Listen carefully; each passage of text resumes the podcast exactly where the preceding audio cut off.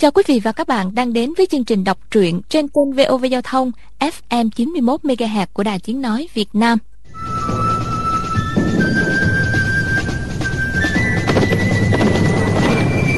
Liên Thành Quyết. Phần 7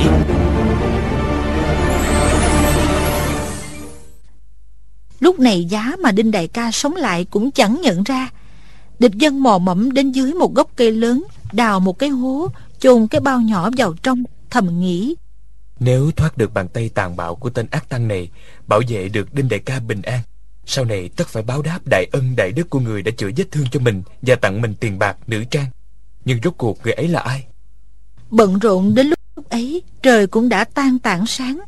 Địch dân lặng lẽ đi về phía nam Ngoặt sang hướng tây. Đi được hơn một dặm Trời đã sáng rõ Thấy mưa vẫn chưa tạnh, Đoán là bảo tượng vẫn chưa rời miếu. Muốn tìm một thứ vũ khí, Nhưng biết tìm đâu giữa nơi quan giảng này. Đành nhặt lấy một phiến đá Có đầu nhọn, Giấu bên hông. Nghĩ bụng, nếu có thể đập trúng vào chỗ hiểm của ác tăng kia, Thì biết đâu có thể giết được hắn. Nhưng tốt nhất là tên ác tăng kia đã rời miếu đi chỗ khác. Vậy là may mắn nhất. Soi mình vào trong dũng nước, thấy bộ dạng cổ quái của mình, nhịn không được bật cười nhưng liền cảm thấy một nỗi thống khổ không nói được thành lời. Trong lòng vẫn nhớ đinh điển tìm chẳng được vũ khí thích hợp bèn ngoặt lại hướng đông trở về miếu thổ địa nghĩ bụng. Mình phải điên điên khùng khùng giả là một đứa vô lại bản địa. Khi gần đến miếu thổ địa bèn lấy giọng hát một bài sơn ca. Ơi em gái ở bên kia núi nghe lời anh hát đây. Em lấy chồng chớ lấy chàng phú quý Công tử nhà giàu chẳng có lương tâm. Lấy quách anh Chàng xài đẹn A Tam. Dạo còn ở làng quê Hồ Nam, Địch dân vốn hay hát sơn ca. Trong những đám ruộng bên hồ, Trước khe sau núi, Địch dân cùng thích phương đã hát Không biết muốn ngàn mấy dạng bài sơn ca. Phong tục ở làng quê Hồ Nam, Sơn ca đều là ứng khẩu hát lên, Dần điệu thô thiển, Không khác với lời ăn tiếng nói hàng ngày bao nhiêu. Lời ca vừa cất lên, Lòng lại thấy chua xót. Từ ngày cùng thích phương cầm tay dạo bước, Hát trên đồng, Đến nay đã hơn 5 năm rồi, Lời ca chưa từng được thốt ra. Lúc này hát bài ca xưa, Tình cảnh trước mắt lại cực kỳ quái gở. Người nghe ca bây giờ Không còn là cô sư muội xinh đẹp, Mà là một tên ác tăng trần như nhộng. Địch dân từ từ đi đến miếu thổ địa, Uống lưỡi, bắt chước giọng con gái lại hát. Anh xài đèn A Tam có mùi mẻ chi? Mà đòi lấy em như hoa như ngọc tiểu kiều nhi. Ham anh trọc tếu không cần lượt. Ham anh Câu cuối mới hát được hai tiếng ham anh, Bảo tượng đã từ trong miếu thổ địa bước ra. Hắn dùng áo quấn ngang hông, Ngó ra ngoài xem ai đến. Chỉ thấy địch dân miệng nghêu ngao Hát sơn ca đang đi đến, Đầu trọc lóc. Lại tưởng địch dân đúng là một thằng bé chốc đầu. Trong bài sơn ca toàn là lời tự trào, Nghe thật tức cười, Bèn gọi. Ê thằng Trọc Người lại đây. Địch dân hát. Đại sư phụ kêu tôi có việc chi? Muốn cho tôi bạc vàng và châu báu. Xài đèn A Tam số đỏ ghê. Đại sư phụ muốn mời tôi ăn lợn béo. Địch dân vừa hát vừa bước đến trước bảo tượng. Tuy giả vờ thẳng nhiên Nhưng không giữ được trái tim khỏi đập thình thịch Như muốn nhảy ra khỏi lòng ngực Mặt biến sắc.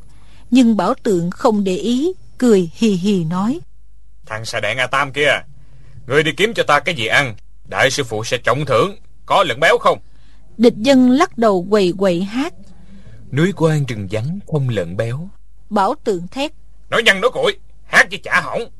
Địch dân le lưỡi Gắn hết sức giả vờ lấy giọng trơn tru Nói. Xà đạn A Tam quen hát sơn ca Không quen nói chuyện kiểu bình thường. Đại sư phụ Nơi này trước không thôn sớm Sao chẳng cửa hàng. Trong vòng 10 dặm chẳng có khói lên. Đừng nói chuyện muốn ăn lợn béo. Cơm trắng rau xanh cũng khó tìm Cách đây 15 dặm trường Có thị trấn nhiều rượu lắm thịt. Có gà, có cá béo quay Đại sư phụ muốn ăn gì cũng có Cứ đi là đến ngay. Địch dân tự biết mình không đủ sức giết bảo tượng Để báo thù cho Đinh Điển Chỉ mong hắn tin lời mình Rời miếu đi về phía tây tìm cái ăn. Mình sẽ ôm thi thể Đinh Điển mà chạy trốn. Nhưng Mưa vẫn cứ không tạnh Dội xối xả lên hai người. Bảo tượng nói Người đi tìm cái gì ăn được lại đây? Có rượu có thịt là tốt nhất Nếu không thì con gà con vịt gì cũng được. Địch dân chỉ lo cho đinh điển Miệng cứ ậm ừ nhận lời. Bước vào trong miếu Chỉ thấy thi thể đinh điển đã bị lôi ra khỏi gầm bệ thờ Áo quần rách nát. Rõ ràng là đã bị bảo tượng lục soát. Địch dân trong lòng vừa buồn vừa hận Không thể che giấu được nữa Nói. Ở ở đây có người chết. Là là do ông đánh chết phải không? Sắc mặt địch dân tái nhợt Bảo tượng lại cho rằng Vì thấy xác chết mà sợ hãi Hắn cười nanh ác nói. Không phải ta đánh chết. Người tới nhận xem Người này là ai Người nhận ra không? Địch dân giật mình Cứ tưởng là hắn đã nhận ra mình. Nếu không quyết tâm bảo vệ đinh điển Thì đã co giò chạy trốn Bèn cố gắng trấn tĩnh nói. Người này tướng mạo rất cổ quái Không phải ở trong thôn này. Bảo tượng cười nói. Hắn tất nhiên không phải là người trong thôn ngươi Đột nhiên nghiêm giọng nói. Ê đi tìm cái gì ăn được tới đây? Ngươi không nghe lời Xem Phật gia ta đây có lấy cái mạng của ngươi không? Địch dân nhận thấy thi thể đinh điển Tạm thời không có việc gì Hơi yên tâm đáp. Dạ dạ. Rồi quay người đi ra khỏi miếu Nghĩ bụng. Mình hãy tạm tránh hắn cái đã. Chỉ cần nửa ngày không quay lại Hắn chịu đối không nổi Tự khắc sẽ đi tìm cái ăn. Y chẳng tội gì mang đinh đại ca đi Hắn đã khám xét thi thể đại ca Tìm chẳng được gì Chắc cũng ngán ngẩm rồi. Không ngờ chỉ mới bước được hai bước Bảo tượng đã lấy giọng dữ tợn quát. Đứng lại! Ngươi định chuồn đi đâu? Địch dân nói. Tôi đi tìm cái ăn cho ông. Bảo tượng nói. Tốt lắm Tốt, tốt lắm. Chừng nào ngươi về? Địch dân nói. Nhanh lắm Một lúc là quay lại thôi. Bảo tượng nói. Đi đi. Địch dân quay đầu nhìn thi thể đinh điển Đi ra ngoài miếu Đột nhiên có tiếng gió rít đằng sau lưng Hai tiếng bốp bốp vang lên Hai má địch dân ăn luôn hai bạc tai. May mà bảo tượng cho rằng Đây chỉ là một thằng bé nhà quê Không có võ công Cho nên ra tay không nặng. Lại cũng may là bảo tượng thân pháp cực nhanh Mới ra tay đã đánh trúng. Địch dân không kịp phản ứng gì Không hề né tránh. Nếu không thì uổng công giả vờ. Địch dân giật mình nói Ông Ông. Nghĩ bụng. Hắn đã nhận ra mình rồi Chỉ còn cách liều mạng. Chỉ nghe bảo tượng nói Trên người mày có bao nhiêu tiền? Nói ra ta xem.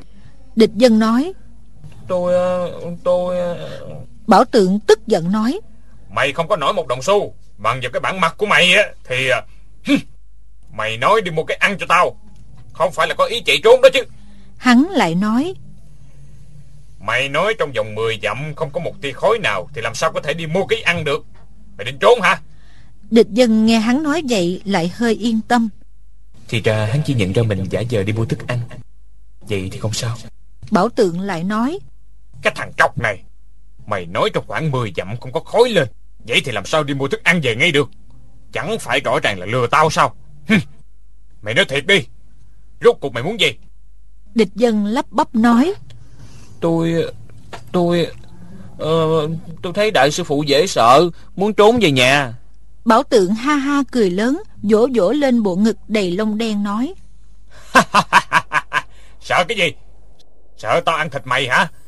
Nói đến chữ ăn Lập tức bụng sôi lên ồng ọc Càng đói ghê gớm. Sau khi trời sáng Hắn đã sụt sạo khắp trong miếu Không có một chút gì có thể ăn được.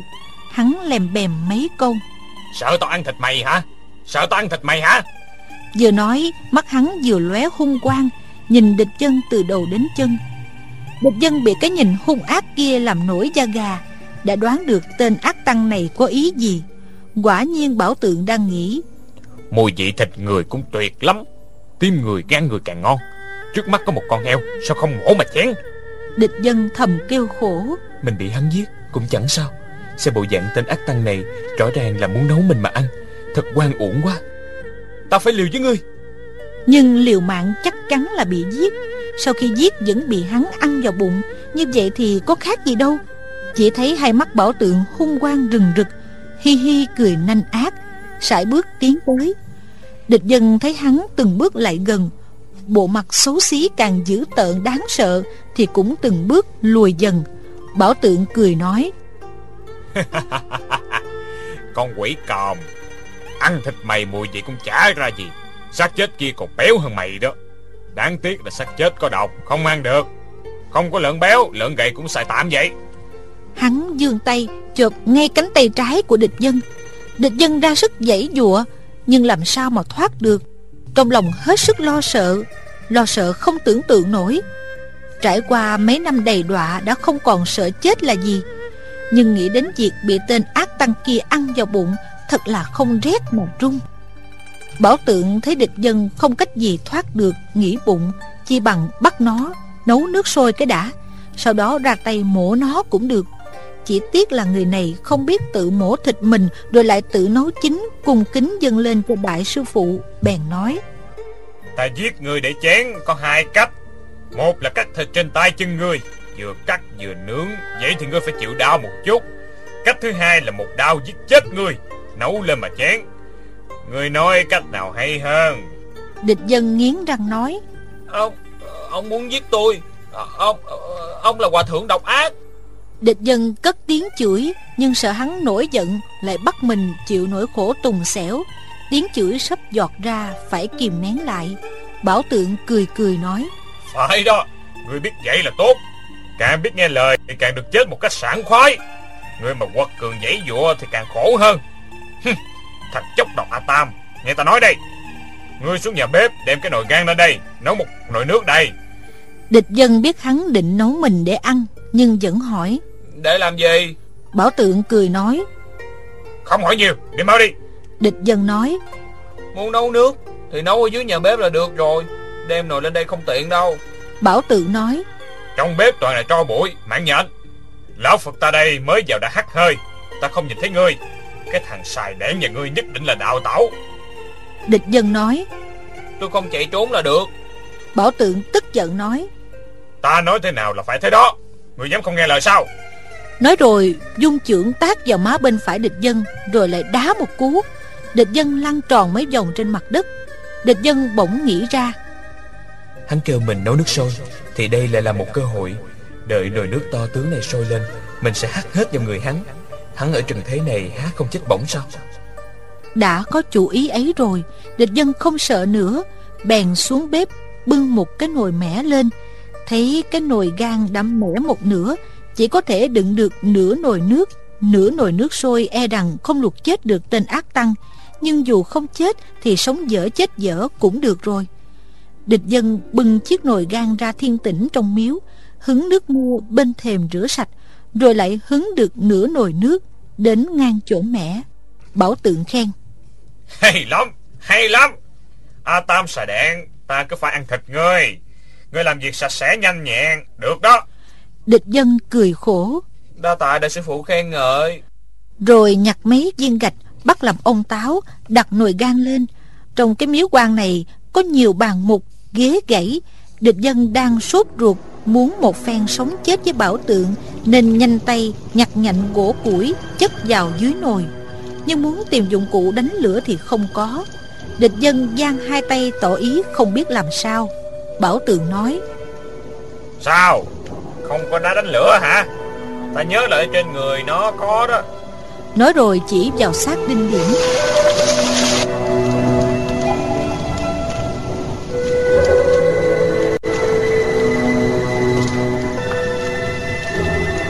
Địch dân thấy chân đinh điển bị bảo tượng chém, Máu thịt nhầy nhụa, Nỗi bi phẫn ứ đầy lòng ngực. Ngoái lại trừng mắt nhìn bảo tượng, hận không thể giết được hắn. Bảo tượng thì lại như con mèo đã bắt được chuột, muốn giỡn chơi một lúc đã rồi hãy ăn, nên không thèm để ý đến sự phẫn nộ của địch dân, cười khùng khục nói. Ngươi tìm đi, Nếu không có, Nếu không có lửa, Đại hòa thượng ta ăn thịt sống cũng được. Địch dân cúi xuống Mò trong túi áo đinh điển Quả nhiên sờ thấy hai vật cứng. Chính là một cây đao đánh lửa Và một hòn đá đánh lửa Nghĩ thầm. Khi cùng ở trong nhà tù Đinh đại ca không có hai vật này. Quynh ấy lấy được ở đâu ta? Lật cái quả đao lên Thấy trên thân đao có đúc một hàng chữ nổi Kinh Châu Lão Hợp Hưng Ký. Địch dân đã từng cùng Đinh Điển vào một lò rèn Nhờ thợ rèn chặt xiềng xích trên thân mình. Đây hẳn là tên của hàng rèn đó Địch dân cầm dao và đá Nghĩ bụng. Đinh đại ca lo liệu thật chu đáo Đã lấy dao và đá đánh lửa này trong lò rèn Định để dùng khi cùng với mình bước chân vào chúng giang hồ. Không ngờ chưa dùng lần nào đã thác về cõi âm. Ngỡ ngơ nhìn vật đánh lửa Không ngăn được nước mắt trào ra. Bảo tượng thì cho rằng Địch dân thấy dụng cụ đánh lửa Biết mình sắp mất mạng mà khóc. Hắn ha ha cười nói. Đại hòa thượng ta thân quý ngàn vàng Người kiếp trước khéo tu Nên kiếp này được dùng ruột hòa thượng ta làm quan tài, Lấy bụng ta làm phần mộ. Phước duyên thật là thâm hậu, Số thật là hên. Nổi lửa lên mau. Địch dân chẳng nhiều lời, Tìm trong miếu một tờ giấy xăm màu vàng cũ nát, Đặt xuống bên cạnh dao và đá đánh lửa, Bắt đầu đánh lửa. Ngọn lửa cháy sang tờ giấy xăm màu vàng, Những vết chữ lộ ra.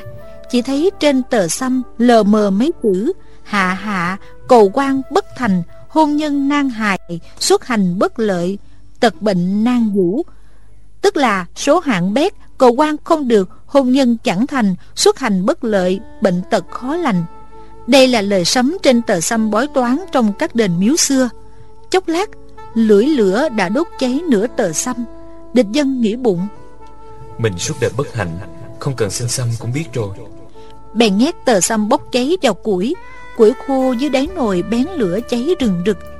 Nước trong nồi gan dần dần sủi bọt mắt cua. Địch dân biết là nước trong này chỉ cần cháy nửa tuần nhang là sôi. Cảm thấy căng thẳng hồi hộp. Nhìn vào nồi nước lại nhìn vào cái bụng để trần của bảo tượng.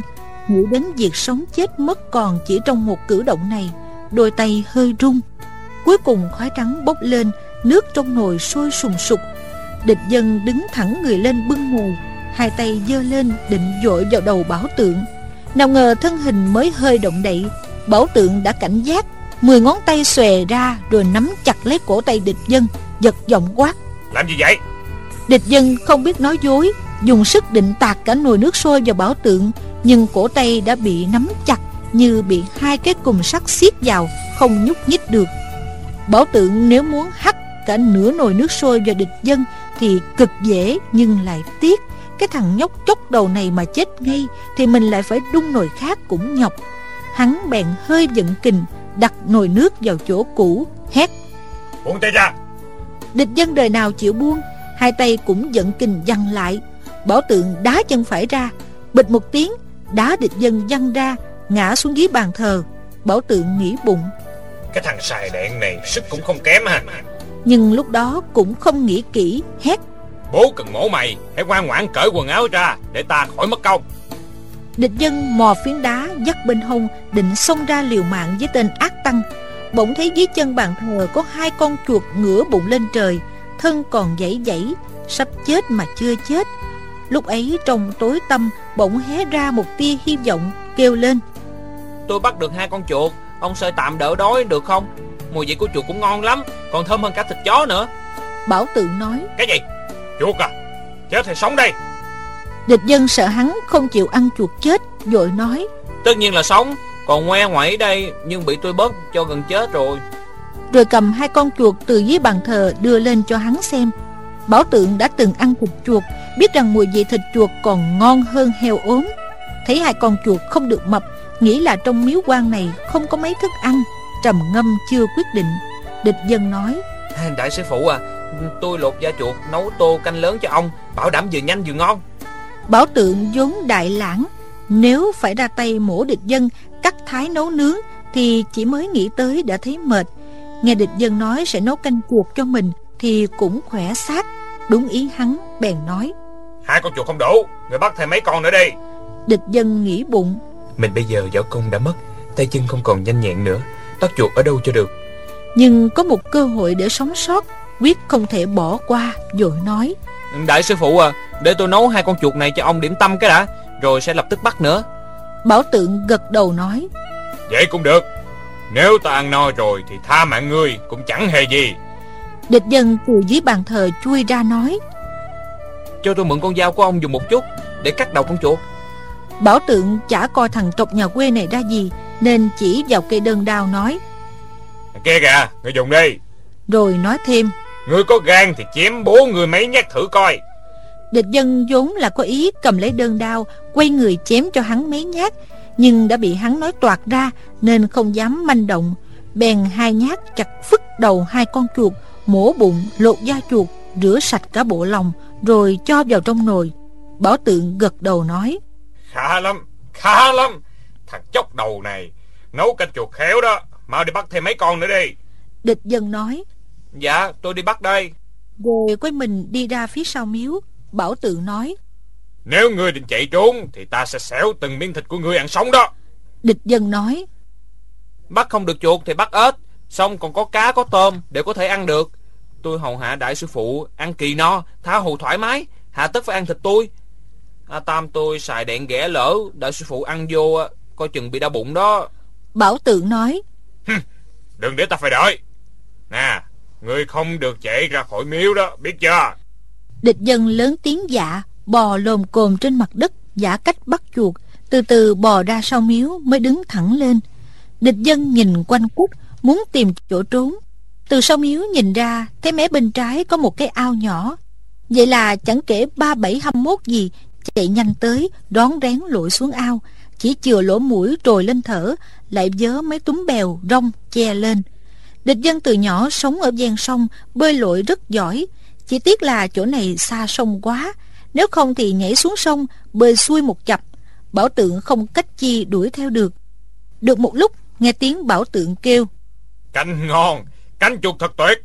Tiếc là chuột ít quá Thằng trâu A Tam đâu rồi? Bắt được chuột nữa không? Kêu liền mấy tiếng Rồi lại lớn tiếng chửi bới ầm ĩ. Địch dân chìa tay bên phải lên khỏi mặt nước Nghe động tĩnh của hắn chỉ nghe thấy hắn toàn dăng ra những lời bẩn thỉu tục tằng, Rồi đạp bừa phứa lên bùn lầy chạy ra. Chỉ sải mấy bước là đến bên bờ ao. Địch dân đâu dám nhô đầu lên Bịch chặt mũi lặn xuống đáy ao. Cũng may là ao này đầy rong bèo, Địch dân lặn xuống dưới, Ở trên không nhìn thấy được. Nhưng mà ngạt thở quá, Địch dân không thể nhịn thở mãi được. Rốt cuộc cũng phải từ từ nhô đầu lên, Định nhẹ nhẹ thở một hơi. Nhưng vừa hít được nửa hơi Bỗng nghe chỏm một tiếng Một bàn tay to tướng đã chụp xuống Tóm chặt lấy gáy. Bảo tượng lớn tiếng mắng. Không thái thằng trọc này thành trăm mảnh Thì bố mày không phải là người. Người dám đào tổ hả?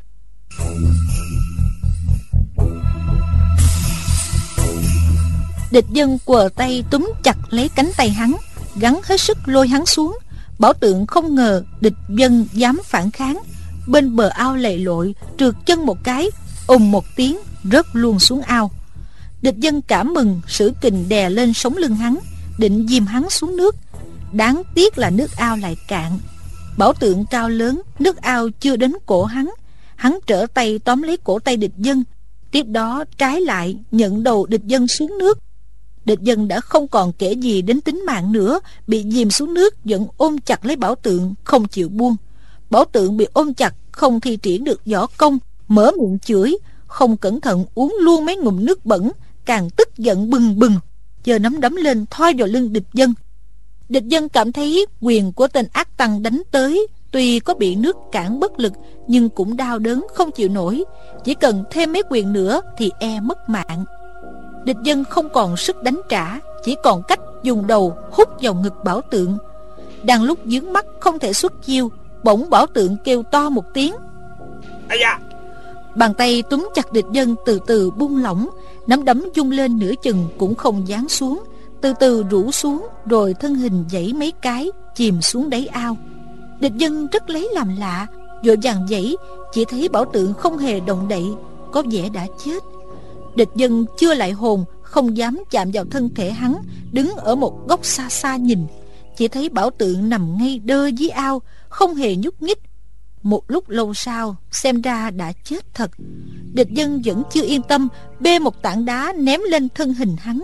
Thấy vẫn không động đậy, Mới biết là không phải giả chết.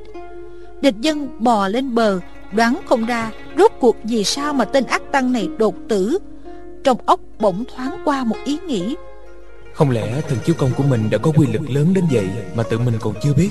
Hút mấy cái vào ngực hắn đã khiến hắn mất mạng. Bèn thử dẫn khí, Chỉ cảm thấy luồng khí thiếu dương đảm kinh, Hành đến quyệt ngũ lý trên đài Thì không dẫn hành nữa Còn mạch, thủ thiếu dương tam tiêu kinh, Luồng khí đi đến thanh lãnh quyên trên cánh tay Thì cũng dừng lại Như vậy so với lúc còn ở trong tù Thì còn kém hơn Nghĩa là mấy ngày nay tâm thần bất định nên công phu bị suy giảm. Rõ ràng là muốn luyện thành thần chiếu công thì quả hồ còn lâu mới đạt.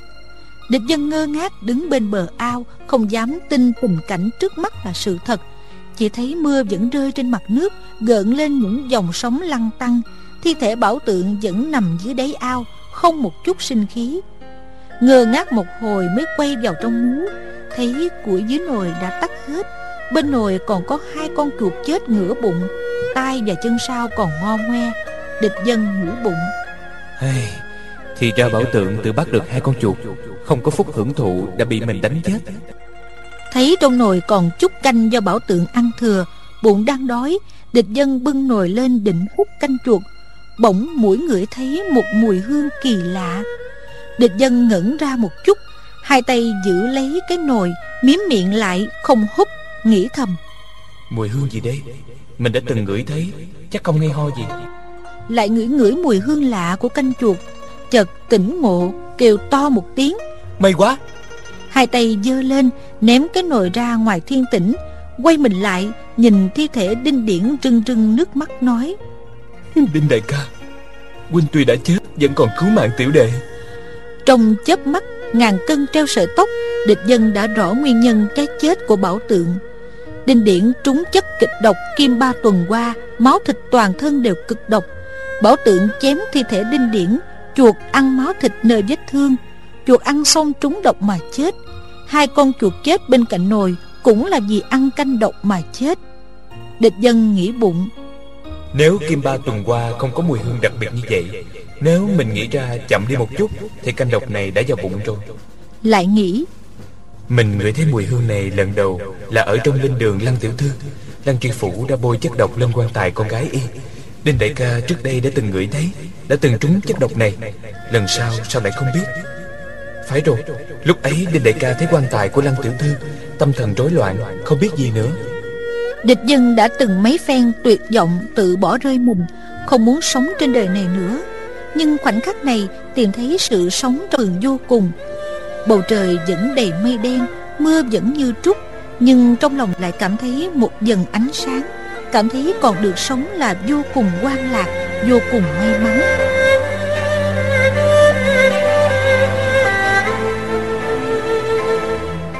Địch dân định thần, Trước hết đem thi thể đinh điển đặt ngay ngắn ở một góc điện, Rồi ra ngoài kéo thi thể của bảo tượng từ dưới ao lên, Đào quyệt chôn. Quay vào trong điện, Thấy y phục của bảo tượng dắt ở trên bệ thờ. Trên bệ đặt một cái bao nhỏ bằng giải dầu, Ngoài ra còn có khoảng 10 lạng bạc dụng. Tính hiếu kỳ nổi lên, Địch dân cầm lấy cái bao bằng giải dầu, Mở ra thấy bên trong lại có một lớp giấy dầu. Mở lớp giấy dầu ra, Thấy một cuốn sách nhỏ bằng giấy màu vàng. Ngoài bìa có những chữ viết cong queo không giống chữ. Hình vẽ lại không giống hình vẽ, Cũng không biết là cái gì. Lật sách ra, thấy ở trang thứ nhất, Vẽ một người đàn ông khỏa thân, gầy đét, Khô như que củi. Một tay chỉ lên trời, Một tay chỉ xuống đất, Mặt mũi trông rất quái dị. Bên cạnh chú bằng thứ chữ kỳ quái, Năm sáu màu khác nhau. Hình giống con nồng nọc Xanh xanh đỏ đỏ. Địch dân nhìn người đàn ông trong hình vẽ Thấy mũi khoằm, mắt sâu, gò má cao Tóc xoăn không giống người Trung Quốc. Vẻ mặt rất cổ quái Nhưng bên trong vẻ cổ quái đó Lại hàm ẩn một sức hấp dẫn Khiến người ta bất giác Đúng động tâm can. Địch dân nhìn một lúc rồi không dám nhìn nữa. Lật sang trang thứ hai Thấy phía trên vẫn vẽ người đàn ông khỏa thân đó chỉ có tư thế khác chân trái kim kê độc lập chân phải giơ ngang hai tay lại quặt ra đằng sau. Tay trái cầm lấy tay phải tay phải cầm lấy tay, trái. Cứ dở tiếp chỉ thấy tư thế của người đàn ông khỏa thân mỗi lúc một kỳ quái hình dạng biến ảo vô cùng. Có lúc hai tay chống đất có lúc nhảy lên lại có lúc trồng cây chuối. Nửa dưới thân lại sinh ra sáu cái chân. Đến nửa cuốn sách trong tay người ấy lại cầm một chiếc loan đao. Địch dân dở lại trang đầu Nhìn kỹ nét mặt của người trong hình vẽ Thấy đầu lưỡi hơi thè ra phía khóe miệng bên trái Đồng thời mắt phải mở to Còn mắt trái khép hờ. Vẻ mặt cổ quái từ đó mà hiện ra. Địch dân càng tò mò Bèn bắt chước hình vẽ người đó. Cũng hơi thè lưỡi Mắt phải mở, mắt trái nhắm Mới làm theo tư thế này Đã cảm thấy mặt rất thoải mái khi xem kỹ lại thì thấy lờ mờ trên thân thể người đàn ông ấy có mấy đường nét nhỏ màu tro rất nhạt, vẽ kinh mạch. Địch dân nghĩ bụng. Phải rồi, thì ra trên thân thể người này không vẽ áo quần là để thấy được kinh mạch. Khi Đinh Điển dạy thần chiếu công cho địch dân ở trong tù, từng giải thích rất kỹ về vị trí và vận hành của các đường kinh mạch trên thân thể người ta. Luyện thứ nội công thượng thừa này, điều then chốt cơ bản là ở đó. Địch dân đã sớm thuộc lòng, lúc này nhìn những đường kinh mạch trên thân người trong hình vẽ, bất giác cũng đều giận nổi tức, cảm thấy có một luồng chân khí vận hành trong cơ thể mình. Địch dân thầm nghĩ, Phương vị vận hành của kinh mạch ở đây tương phản với những điều Đinh Đại ca truyền thụ, chỉ sợ không đúng. Nhưng rồi lại nghĩ, Mình cứ thử một chút thì cũng có sao. bèn điều chuyển nội tức theo hình vẽ. Chỉ trong khoảnh khắc cảm thấy toàn thân nhẹ nhàng thoải mái không thể tả được. Khi luyện thần chiếu công phải tập trung toàn bộ tinh thần mà nội tức di chuyển được một vài tấc cũng là chuyện khó khăn. Nhưng lúc này vận hành hơi thở theo hình vẽ chỉ trong một thời gian ngắn đã cuồn cuộn như sông và cũng không cần phải gắng sức. Nội tức tự nhiên vận hành. Trong lòng vừa sợ vừa mừng, nghĩ Tại sao trong người mình lại có kinh mạch như vậy? Phải chăng đến cả Đinh Đại ca cũng không biết? rồi lại nghĩ. Quyển sách này là của tên ác tăng kia Mà văn tự và hình vẽ đều đầy tà khí. Không phải là chính kinh Hay là đừng học nữa thì hơn. Nhưng lúc này nội lực của địch dân đang vận hành rất thông suốt Nên chưa muốn dừng. Trong lòng chỉ nghĩ. Được, chỉ thử chơi một lần Sau này không chơi nữa. Dần dần cảm thấy tinh thần thoải mái Máu huyết toàn thân đều ấm lên lại qua một lúc nữa, Thân thể nhẹ lân lân Giống như uống rượu mạnh, Không nén được tay múa chân nhảy. Trong miệng phát ra những tiếng u u, Đầu óc choáng váng, Ngã giật xuống đất rồi không biết gì nữa. Rất lâu rất lâu sau, Tri giác mới dần dần hồi phục. Từ từ mở mắt ra, Thấy mặt trời chói lọi, Thì ra mưa đã tạnh, Mặt trời chiếu vào trong điện. Địch dân nhảy bật dậy, Cảm thấy tinh thần hăng hái, Toàn thân tràn đầy sức lực. Nghĩ bụng. Lẽ nào công phu trong quyển sách này Lại có chỗ hay đến vậy? Không, không, không Mình cứ tập luyện theo công phu mà Đinh Đại ca đã truyền thụ. Thứ tà ma ngoại đạo này Một khi đã dướng vào thân E rằng hậu hoạn không lường. Rồi cầm lấy cuốn sách định xé đi Nhưng suy nghĩ một chút Lại cảm thấy bên trong đầy bí ẩn Không nỡ quỷ đi. Địch dân chỉnh đốn lại y phục Nhưng thấy nó cực kỳ rách nát Thật là không đủ che thân Thấy áo nhà sư của bảo tượng dắt trên bàn thờ Lại còn rất tốt. Vậy là lấy mặt vào. Tuy mặt tăng bào của tên hòa thượng độc ác, Trong lòng cảm thấy khó chịu, Nhưng cũng còn hơn bộ quần áo rách nát, Thủng lỗ chỗ. Địch dân nuốt cả quyển sách Và 10 lạng bạc vào người, Đến chỗ bùn đất dưới gốc cây, Đào bao bạc và nữ trang lên, Ôm thi thể của Đinh Điển đi ra khỏi miếu. Đi được khoảng hơn trăm trượng, Phía trước có một người nông phu đi tới. Thấy địch dân ôm ngang một xác chết, Sợ hãi giật mình. Trượt chân ngã ngay xuống ruộng, Dãy dụa đứng dậy từ đống bùn, Bước thấp bước cao, vội vàng chạy trốn. Địch dân biết cứ đi như vậy Nhất định sẽ sinh chuyện, Nhưng nhất thời không nghĩ ra được cách nào. May mà vùng này rất vắng vẻ, Đi mãi cũng không gặp người nữa. Địch dân ôm ngang xác đinh điển, Nghĩ bụng Đinh Đại ca Đinh Đại ca Để không nỡ chia tay huynh Để không nỡ chia tay huynh. Bỗng nghe thấy có tiếng sơn ca Xa xa có bảy tám người nông phu dắt cuốc đi tới. Địch dân vội vàng lao như tên bắn Nấp vào trong đám cỏ rậm rạp. Đợi họ đi qua nghĩ bụng. Nếu không tiêu di thể của Đinh Đại ca Thì rốt cuộc không thể hoàn thành tâm nguyện hợp tán của đại ca và Lăng Tiểu Thư.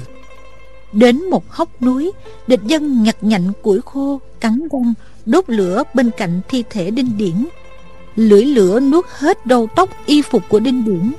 Địch dân cảm thấy ngọn lửa kia đang đốt cháy da thịt mình, Ngã gục xuống đất. Cắn lấy cỏ xanh đất bùn, Nước mắt đầm đìa.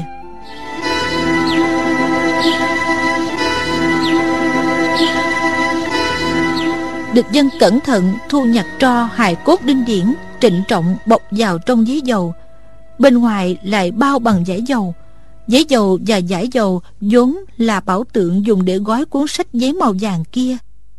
Bên ngoài bao lại lấy dây giải buộc chặt rồi mới buộc sát vào hông Lại dùng tay đào một cái hố chôn những tro than xuống Lạy mấy lạy. Đứng thẳng người lên lòng băn khoăn. Mình đi đâu bây giờ? Người thân trên đời này chỉ có một mình sư phụ. Đương nhiên nghĩ Mình hãy trở lại nguyên tương tìm sư phụ Sư phụ đâm bị thương dạng chấn sơn rồi trốn đi. Có lẽ không trở lại chùa cụ ở Nguyên Lăng, Chắc là đang bay danh ẩn tích, Cao chạy xa bay. Nhưng lúc này, Ngoài đi Nguyên Lăng thử xem Thì cũng không nghĩ ra nơi nào có thể đến. Vậy là chuyển sang đường lớn, Hỏi người dân địa phương Thì ra nơi này gọi là Trình Gia Tập Phía bắc quyện Lâm Lợi, tỉnh Hồ Bắc. Muốn đến Hồ Nam thì phải qua sông Trường Giang. Địch dân đến chợ, Lấy bạc dụng ra mua mì ăn, Lại đến bến bò, Đi thuyền qua sông. Nhớ lại hôm qua chạy trốn bảo tượng, Kinh hoàng biết bao. Hôm nay lại đàng hoàng, thoải mái qua sông. Mới cách đó một ngày Mà tình cảnh hoàn toàn khác. Thuyền cập bờ nam, Địch dân lên bờ, Nghe thấy tiếng ồn ào, Đầu người nhấp nhô xúm xích. Nghe thấy tiếng bùng bình gian lên, Như là tiếng người đang đánh nhau. Địch dân tò mò liền chạy đến gần để xem. Chỉ thấy trong đám người, Có bảy tám đại hán đang dây chặt một ông già Mà đánh đập túi bụi. Ông già ấy áo xanh khăn lụa, Ăn giận kiểu gia nhân. Bảy tám người kia chân đất, áo ngắn, Gần đó có nhiều giỏ cá, Hẳn là những người buôn cá. Địch dân nghĩ đây chỉ là đám đánh nhau tầm thường, Chẳng có gì đáng xem, Đang muốn lui ra.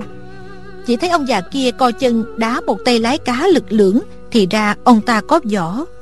Thế là địch dân muốn xem rốt cuộc ra sao. Chỉ thấy ông già lấy ít địch nhiều Trong chốc lát lại đánh ngã ba người lái cá. Những người lái cá khác tuy đông Nhất thời cũng không ai dám xông lên Đều kêu Ông trùm đến rồi Ông trùm đến rồi. Thấy gian sông có hai người lái cá chạy tới Ba người khác theo sau. Bước chân của ba người này tầm ổn Địch dân nhìn qua biết ngay Ba người này đều có võ công. Ba người kia đến gần Đi đầu là một người đàn ông trạc tuổi 40 Da mặt vàng như sáp Tóc mai nhọn như đuôi chuột. Nhìn mấy người lái cá bị đánh ngã một cái Nói Các hạ là ai?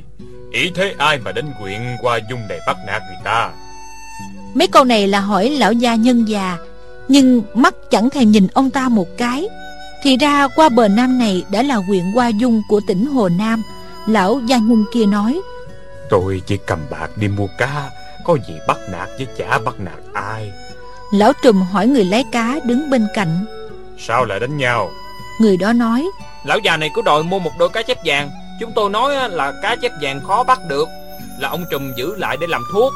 Lão già ngang ngược Lại nó không mua không được Chúng tôi không bán. Lão ta liền ra tay đánh à Lão trùm quay lại Nhìn lão gia nhân dò xét nói. Bằng hữu của các hạ bị trúng lam sa chưởng à?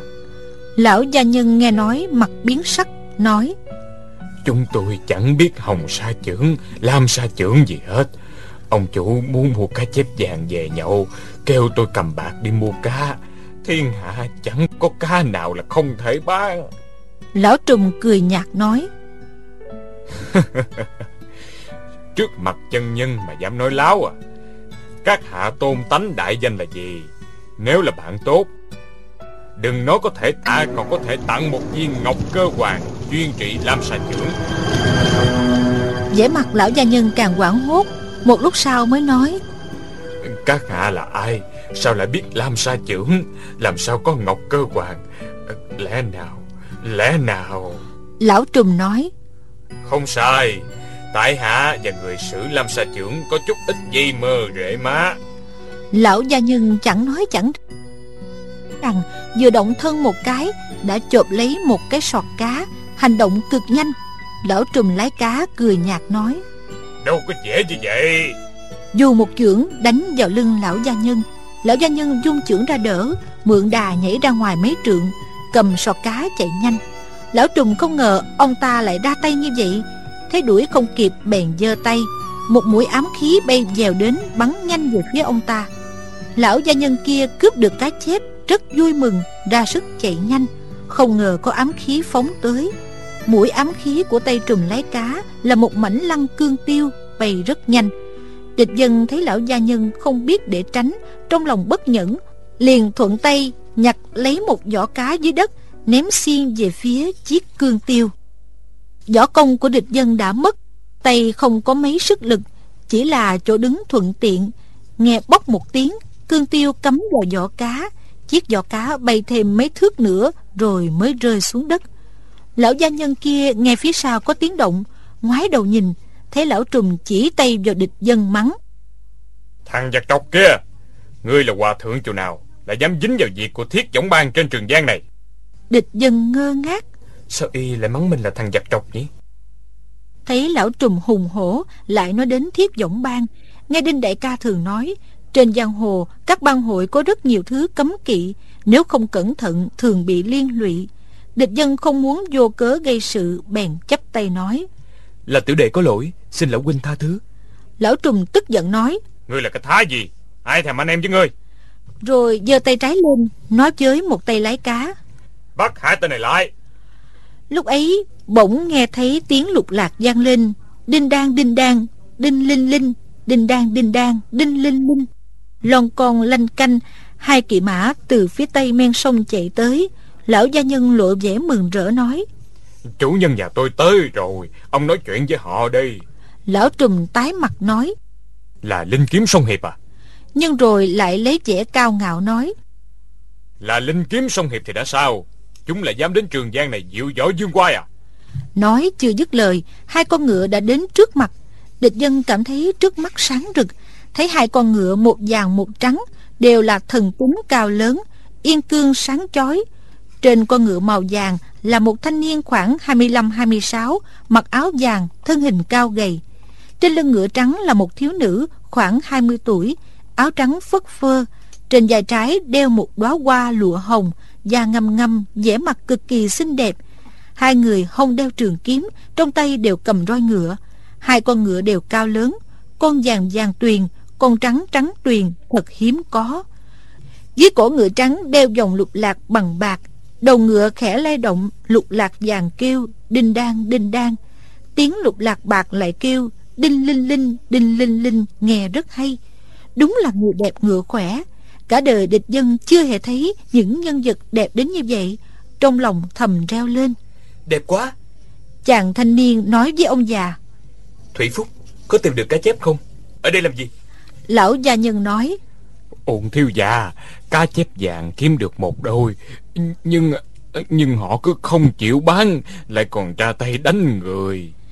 Thanh niên kia liếc mắt Thấy mảnh cương tiêu trên vỏ cá Nói Ai dùng loại ám khí độc địa này vậy? Roi ngựa quất xuống Đã cuốn lấy đuôi chiếc cương tiêu Kéo lên nói với thiếu nữ kia. Linh muội muội xem Đây là loại yết dĩ tiêu kiến quyết phong hầu. Tức là tiêu đuôi rết Chạm vào là tắt thở. Thiếu nữ kia hỏi Ai dùng tiêu này vậy? Tiếng nói thật là trong trẻo. Tay trùm lấy cá cười nửa miệng Tay trái nắm chặt chui cây đơn đao bên hông Nói Linh kiếm sông hiệp mấy năm nay nức tiếng Người giọng bang không phải là không biết Nhưng các người muốn bắt nạt bọn ta cũng không dễ đâu. Giọng điệu của y ngoài cứng trong mồm Chắc là không muốn sinh chuyện với linh kiếm sông hiệp. Thiếu nữ kia nói Yết dĩ tiêu này nát tim muỗng xương quá độc ác. Cha ta đã nói là không ai được dùng nữa Lẽ nào ông không biết? May mà ông không dùng để giết người Chỉ ném vào vỏ cá để luyện tập thì không sao. Thủy Phúc nói Tiểu thư không phải đâu Người này phóng độc tiêu vào tôi. May giờ có vị tiểu sư phụ kia Tung cái vỏ cá ra mới chặn lại được. Nếu không thì tiểu nhân đã mất mạng rồi. Ông ta vừa nói vừa chỉ vào địch dân. Địch dân thầm buồn phiền. Sao người thì gọi mình là tiểu sư phụ Kẻ thì mắng mình là thằng giặc trọc?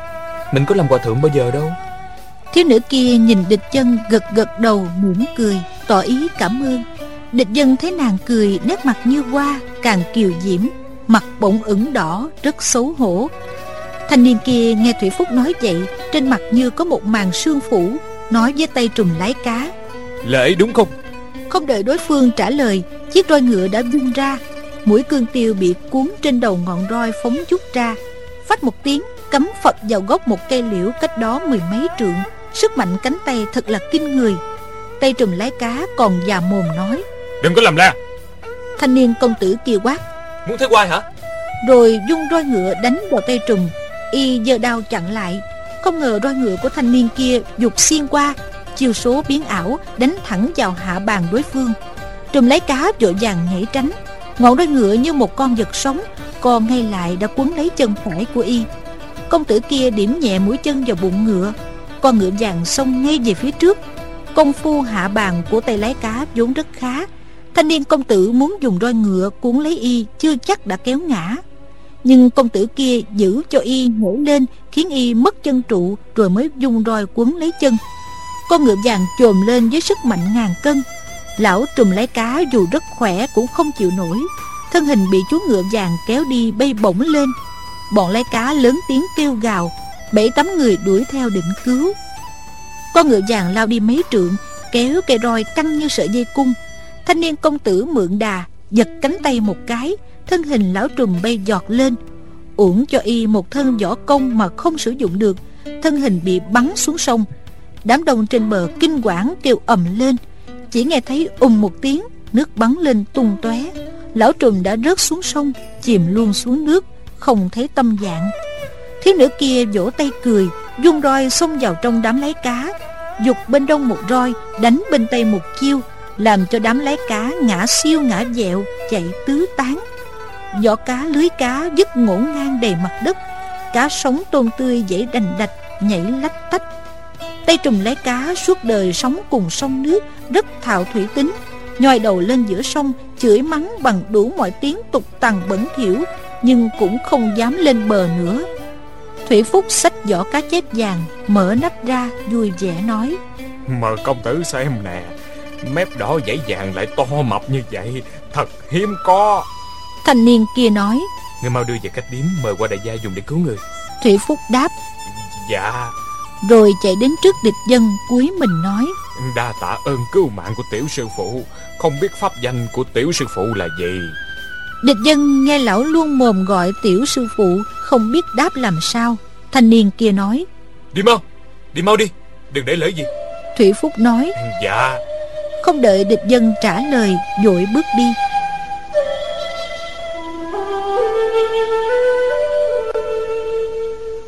Địch dân thấy đôi thanh niên nam nữ kia, Nhân phẩm tuấn nhã, Võ nghệ cao cường, Trong lòng thầm hâm mộ, Có ý muốn kết bạn, Nhưng họ lại không xuống ngựa. Muốn hỏi họ tên lại thấy bất tiện. Đang do dự Thì công tử kia móc ra một đỉnh vàng nói, Tiểu sư phụ, Đa tạ tiểu sư phụ đã cứu mạng lão gia nhân. Đỉnh vàng này để tiểu sư phụ mua hương đèn cúng Bồ Tát. Rồi nhẹ nhàng ném đỉnh vàng về phía địch dân. Địch dân đưa tay trái ra Tiện tay cầm lấy Rồi lại ném trở lại nói Không cần đâu Xin hỏi tôn tính đại danh của hai vị. Thanh niên kia thấy cách đưa tay đón Và ném trả đỉnh vàng Rõ ràng là có võ công. Không đợi thỏi vàng đến gần Đã dung roi ngựa ra Cuốn lấy thỏi vàng ấy Nói Sư phụ đã là người trong võ lâm Hẳn là đã biết tên của Linh Kiếm Sông Hiệp Địch dân thấy chàng ta xoay tiếp ngọn roi ngựa Đỉnh vàng như dính chặt vào đầu roi Bay lên bay xuống. Cử chỉ và thần thái có vẻ hợm hĩnh Liền nói. Tôi vừa nghe lão trùm gọi hai vị là Linh Kiếm Sông Hiệp Nhưng không biết tôn tánh đại danh của các hạ. Thanh niên kia có vẻ không hài lòng Nghĩ bụng. Người đã biết chúng ta là Linh Kiếm Sông Hiệp Sao không biết họ tên ta? Trong miệng chỉ hùm một tiếng Cũng không trả lời. Chính lúc ấy Một ngọn gió từ phía đông thổi tới Một góc tăng bào địch dân đang mặc bị cuốn lên. Thiếu nữ kia kêu lên một tiếng nói Hắn Hắn là Là ác tăng của quyết đao môn xứ Tây Tạng. Thanh niên kia sắc mặt đầy dễ giận nói Không sai. Cút đi. Địch dân rất lấy làm lạ nói Tôi Tôi Rồi bước một bước đến bên thiếu nữ kia Hỏi Cô nương nói gì? Thiếu nữ kia vẻ mặt vừa sợ vừa giận nói Ngươi Ngươi đừng đến gần ta Cút đi. Địch dân băn khoăn hỏi. Cái gì? Lại bước gần thêm một bước nữa.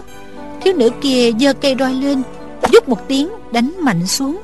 Địch dân không ngờ cô ta nói đánh là đánh. Quay đầu định tránh nhưng không kịp. Ngọn roi trúng ngay trên mặt. Từ trán bên trái qua sống mũi sang má bên phải Một lần roi mạnh quất qua. Địch dân vừa sợ vừa giận nói. Cô Vì sao cô lại đánh người Thấy thiếu nữ kia vừa múa cây roi đánh tới, Liền giơ tay định chụp lấy đầu roi. Không ngờ tiên pháp của thiếu nữ biến ảo, Tay phải của địch dân mới đưa ra Đã bị ngọn roi quấn lấy cổ. Tiếp đó cảm thấy sau lưng đau nhói, Đã bị thanh niên kia từ trên lưng ngựa Phóng chân đá cho một đá. Địch dân đứng không vững ngã sắp xuống. Công tử kia thúc ngựa phóng qua, Cho gió ngựa đạp xuống người. Địch dân vội vàng lăn một vòng trong mê quảng, chỉ nghe tiếng lục lạc vang lên đinh linh linh. Một cái chân ngựa màu trắng đạp lên ngực mình. Không kịp suy nghĩ, biết rằng gió ngựa này mà dẫm lên người thì chỉ có mất mạng. Địch dân bèn co người lại, chỉ nghe một tiếng rắc. Không biết cái gì gãy, mắt nổ đom đóm, rồi không biết gì nữa.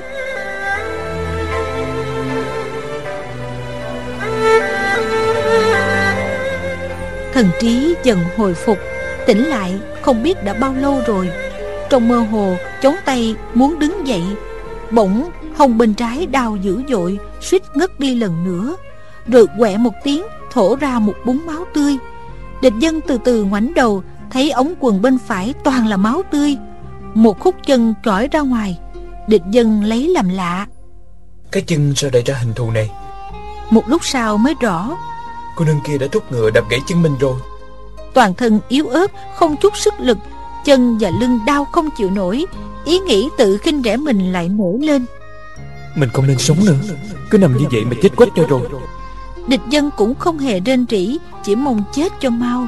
Nhưng muốn chết cũng không dễ thậm chí muốn hôn mê một lúc cũng không thể. Trong lòng chỉ nghĩ sao mình lại chưa chết? Sao mình còn chưa chết? Mình với hai người họ không quán không thù mình không hề đắc tội với họ. Đang muốn kết giao bằng hữu cớ sao họ bỗng hạ độc thủ với mình như vậy? Nghĩ mãi nghĩ mãi trong lòng hoang mang không tìm ra đầu mối tự nhủ. Mình thật là ngu xuẩn. Nếu Đinh Đại ca còn sống Nếu không giúp được mình Thì cũng giải thích cho mình rõ nguyên nhân. Vừa nghĩ đến Đinh Điển Lập tức ý nghĩ xoay chuyển. Mình đã nhận lời với Đinh Đại ca Là sẽ hợp tán cho huynh ấy và Lăng Tiểu Thư. Tâm nguyện ấy chưa thực hiện được. Dù thế nào mình cũng không được chết Đưa tay sờ bên hông, Phát hiện ra gói tro thi hài Đinh Điển Vẫn chưa bị đạp trách Lòng hơi được an ủi, Gắng sức ngồi dậy. Cổ họng bỗng thấy ngọt, Máu tươi lại trào lên. Địch dân biết thổ nhiều máu, Thân thể sẽ càng suy nhược, Nên gắn giận khí muốn ép vào. Nhưng lại cảm thấy trong miệng mằn mặn, Máu lại ồng ộc chảy ra. Đau đớn nhất là ở chỗ chân gãy, Giống như hàng trăm lưỡi dao chém vào. Cố gắng mãi mới lết đến được Như bóng một cây liễu Nghĩ bụng. Mình không thể chết. Dù thế nào cũng phải sống. Muốn sống thì phải ăn một cái gì đó. Thấy tôm cá trên mặt đất đã không còn động đậy Chết đã lâu liền nhặt mấy con tôm nhét vào miệng Nhai triệu trạo nghĩ. Trước hết phải nói chỗ chân gãy Rồi phải nghĩ cách rời xa chúng này. Đưa mắt nhìn bốn phía Thấy các thứ bọn người lấy cá chất lại tứ tung Bèn lê đến, nhặt lấy một mái chèo ngắn Và một tấm lưới cá. Trước hết xé tấm lưới ra, Sau đó đặt ngay ngắn đoạn chân gãy, Dùng mái chèo đặt một bên chân, Dùng lưới cá quấn chân gãy lại. Quấn một lúc, lại nghỉ một lúc. Mỗi khi đau quá say sẩm cả mặt mày Thì nhắm mắt thở, Đợi khí lực trở lại Lại tiếp tục quấn. Băng bó mãi mới xong, nghỉ bụng. Muốn chữa cho cái chân này lành, Ít nhất cũng phải mất mấy tháng. Biết đến chỗ nào tình dưỡng đây? Nhìn lên bờ sông có một dãy thuyền câu Chợt nghĩ ra. Mình trú tạm trong thuyền không đi lại. Địch dân sợ bọn lái cá quay trở lại Thì lại gặp tai nạn Nên tuy đã kiệt sức Nhưng vẫn không dám nghĩ bò tới bên bờ sông. Bò lên một chiếc thuyền cá mở dây buộc thuyền khoác mái chèo từ từ chèo ra giữa dòng. Vừa cúi đầu xuống thấy một góc tăng bào cuốn lên để lộ ra một thanh đoạn đao màu đỏ bầm như máu là do dùng chỉ đỏ thêu vào áo. Trên mũi đao có ba giọt máu tươi đang nhỏ xuống cũng thêu bằng chỉ đỏ. Dáng vẻ sinh động hết sức đáng sợ. Địch dân chợt tỉnh ngộ. À phải rồi. Đây là áo của tên ác tăng bảo tượng. Hai người kia cho mình là một bọn với tên ác tăng. Đưa tay lên lại sờ phải cái đầu trọc lóc của mình. Lúc này địch dân mới chợt phát hiện ra Vì sao lão gia nhân cứ luôn miệng gọi mình là tiểu sư phụ còn lão trùm lấy cá của thiết võng bang Lại mắng mình là thằng giặc trọc. Thì ra đầu óc, tóc, tai, y phục của mình Giống hệt một hòa thượng Mà tự mình lại không biết, Lại nghĩ. Giặt áo mình bay lên, Cô nương kia bảo mình là ác tăng quyết đa môn gì đó Ở Tây Tạng. Hình dáng quyết đao trông dễ sợ như vậy, Hòa thượng của phái này chắc chắn là rất tàn ác, Chỉ xem bảo tượng là có thể biết được.